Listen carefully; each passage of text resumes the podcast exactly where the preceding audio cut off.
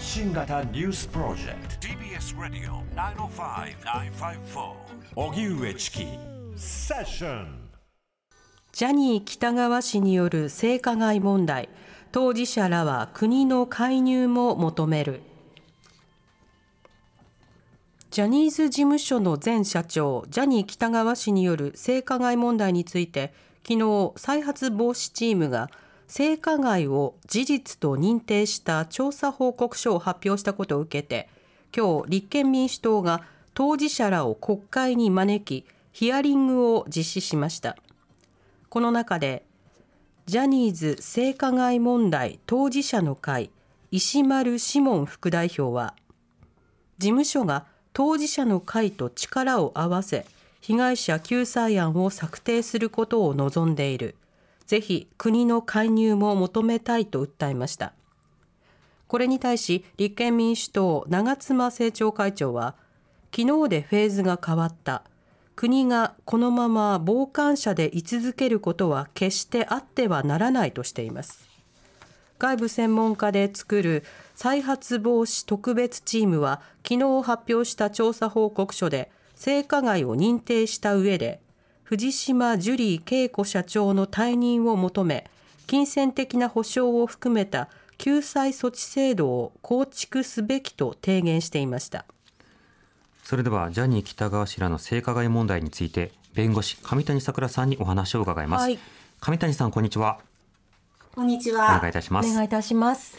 お願いします。さて昨日再発防止特別チームの会見が行われました。報告書も提出されました、はい、まずこちらご覧になっていかがでしょうかえまず、あの、期間が思ったより短かったなと思いました。うん、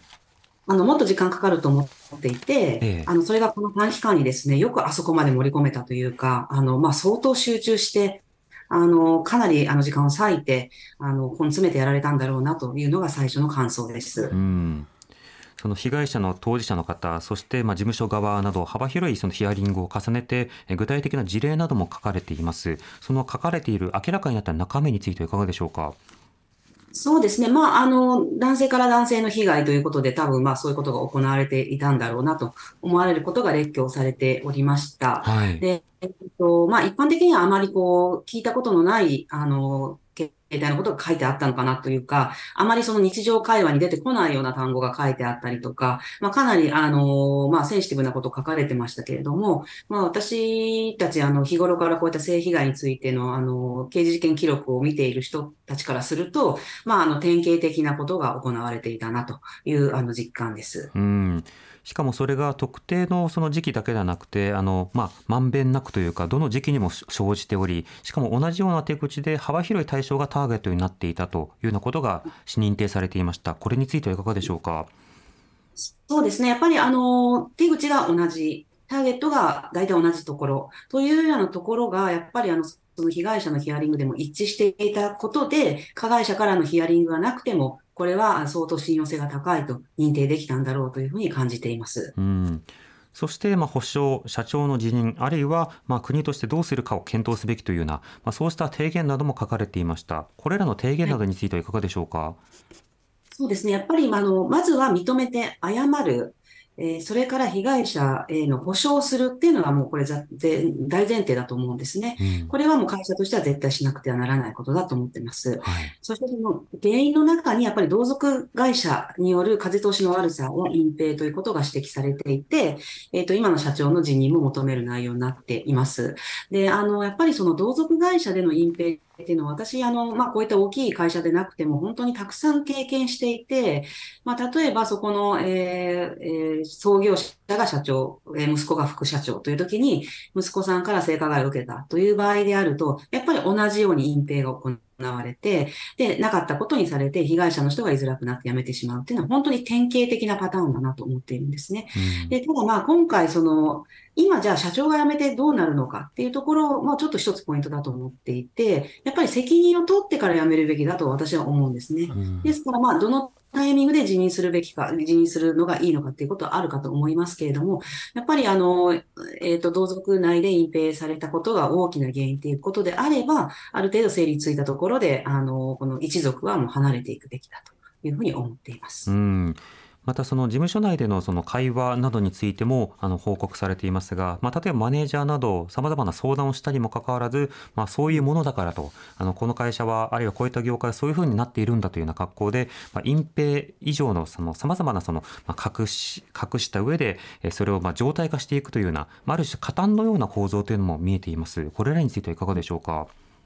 そうですね。まあ多分救いを求めて話したところでも、あの、そこをシャットアウトされてしまったということになると、やっぱりもう被害者はもう無理なんだと諦めてしまうっていうのは、まあこれあの今回のことに関わらず、やっぱりいろいろ性被害の場合によく起こっている現象でもあります。ます。例えば会社内でも窓口に相談したのに、あの、今ちょうど人事異動の大事な時期だから黙っていた方がいいんじゃないと言われたり、例えば部活なんかでもですね、そういうことを言うと、コーチから、いや、監督に嫌われると、レギュラーになれないから、今ちょっと我慢の時だと言われてしまったりっていうのは、まあ本当にあの典型的な手口であって、あの、まあ、やっぱりこういうことが行われていたんだなという感じです。うん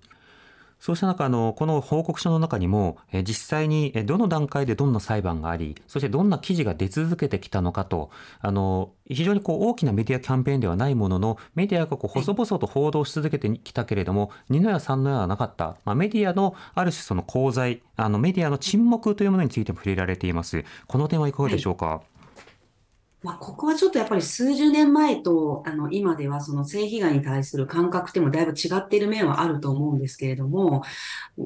なんでしょうね。あの頃、まあ、大した問題じゃないって多分メディア全体もそうだし、えっ、ー、と、まあ、国民意識としても性被害に対する認識がすごく弱かったっていうことも一因かと思うんですよね。でもまあ、あの、そうは言っても、あの、大きな問題であるっていう、やっぱり自覚した人たちはいいたはずで、だからこそやっぱりあの週刊誌の報道もあったと思うんですけれども、はい、それはみんなこう見て見ぬふりをしたというか、まあ見て見ぬふりをしたのか、まあメディアの内部のあの実は性加害っていうのもあの深刻な問題ですので、自分たちも似たような面があるからあんまり口出したくないと思った面もあったかもしれないですし、いずれにしてもなぜスルーしたのかっていうことについてはもっと真摯に受け止めて検証していくべきだと思います。うんまあ、具体的にその事務所側が、えー、著名タレントなどを出さないというふうに、まあ、一定程度の権威を、まあ、示すというようなことも起こりうる。そうした中でメディア構造なども考えていくことが必要だということですが、今回そのジャニーズ事務所の問題として、えー、取り上げられていますけれども、となると他の芸能界、あるいは他のメディア業界、これはどうなんだというようなことの、まあ、検証であるとか、そうした範囲を広げた議論というのはいかがでしょうか？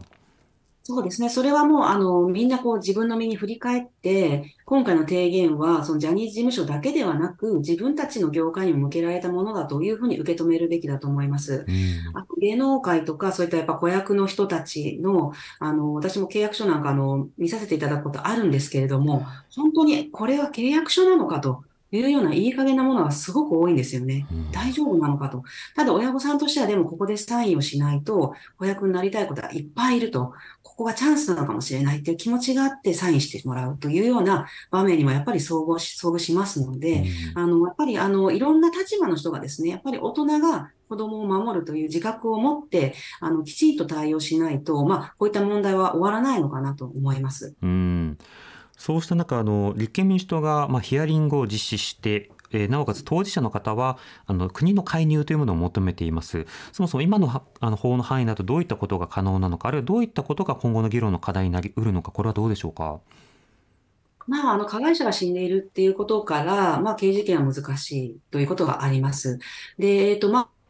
えー、民事的な保障といっても、まあ、時効とかが問題になるんですけれども、あの、今回多分、えっ、ー、と、ジャニーズ事務所がきちんとこの提言を受け止めるのであれば、時効とかそういうことを言わずに、おそらく、まあ、経済力もあると思うので、経済的保障はできると思うんですよね。はい、ですから、民事訴訟って本当に大変なので、あの、そういう思いをしなくていいように、事務所がまず一義的にはしっかりと対応してほしいということがあります。それからやっぱり同じように、えー、子供の頃に被害に遭って長年何も言えずに保証も何もされずに来てしまったって人はとても多いですから、まあ、今回その、この事件だけではなくて、そういう人たちもみんなが救われるように、もっと大人が真剣に考えると、そしてあの中身のある制度ですね。あの制度だけ作って中身がないっていうのはとてもやっぱり多いので、ちゃんと実効的にできるということを真剣に考える必要があると思います。うん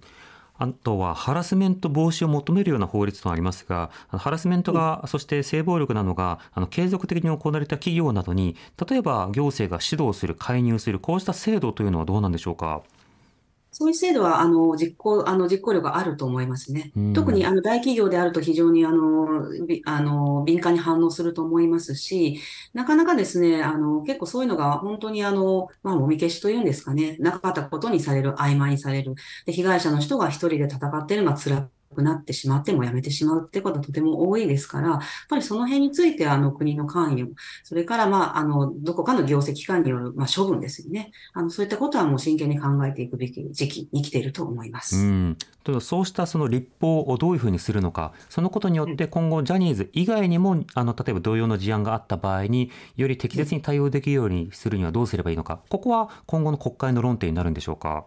そうですね。ぜひ、あの、これ一過性のことじゃなくって、あの、ずっと昔から行われてきたことで、あまり被害者支援の現場って、あの、改善されていませんので、はい、もう、ここで本腰を入れてですね、あの、これはもう本当永遠のテーマだと、あの、思って、あの、真剣に取り組んでほしいなと思います。うんまた先日は子ども家庭庁の方から男性間性暴力に関する啓発やホットラインの開設というのも論点として盛り込まれましたこうしたその性暴力の中でもいろいろなあの声の上げにくさというのがそれぞれにありそれぞれに対応するような工夫が必要なのだというような動きというのが少しずつ見えていますがこれについてはどうでしょうか？そうですね。あの、やっぱり、あの、その、いろんな、あの、まあ、類型があって、あの、どういうところに相談したいかっていうのも、その人たちそれぞれですので、あの、いろんな、あの、類型があるのはすごくいいことだと思うんですけれども、うん、あの、そういった、あの、ルートを作ってもですね、やはりその被害者支援が分かっている人がとても少ない現状があって、相談に出た人の対応が悪かったために傷ついたというケースは後を絶たないんですね。うん、ですから、こう被害者支援をサポートできる人たちの育成というのに、あの、きちんと国が関与をして、時間もお金もかけて教育するということをきちんとやってほしいと思います。うんその点で言うと、まあ、具体的な相談員だけではなくて、警察機関であるとか、まあ、児童相談所などであるとか、あるいはその役所、行政窓口であるとか、そして医療関係者やその法律の関係者、本当に幅広いところにそうした情報共有、そして意識徹底が必要になるんでしょうか？そうですね。もう、あの、ありとあらゆるそれに関係する人が基礎的なことは全て認識しているべきですし、きちんと対応するべきだということと、やはり、あの、被害に遭ってしまう子供たちへの教育っていうのも、あの、ちゃんと、あの、年齢に応じてやっていかなければ、やっぱり、あの、声が出にくいのかなと思います。うん。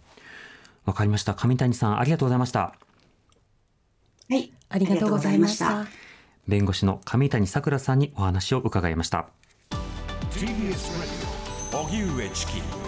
セッション TBS Radio 905-954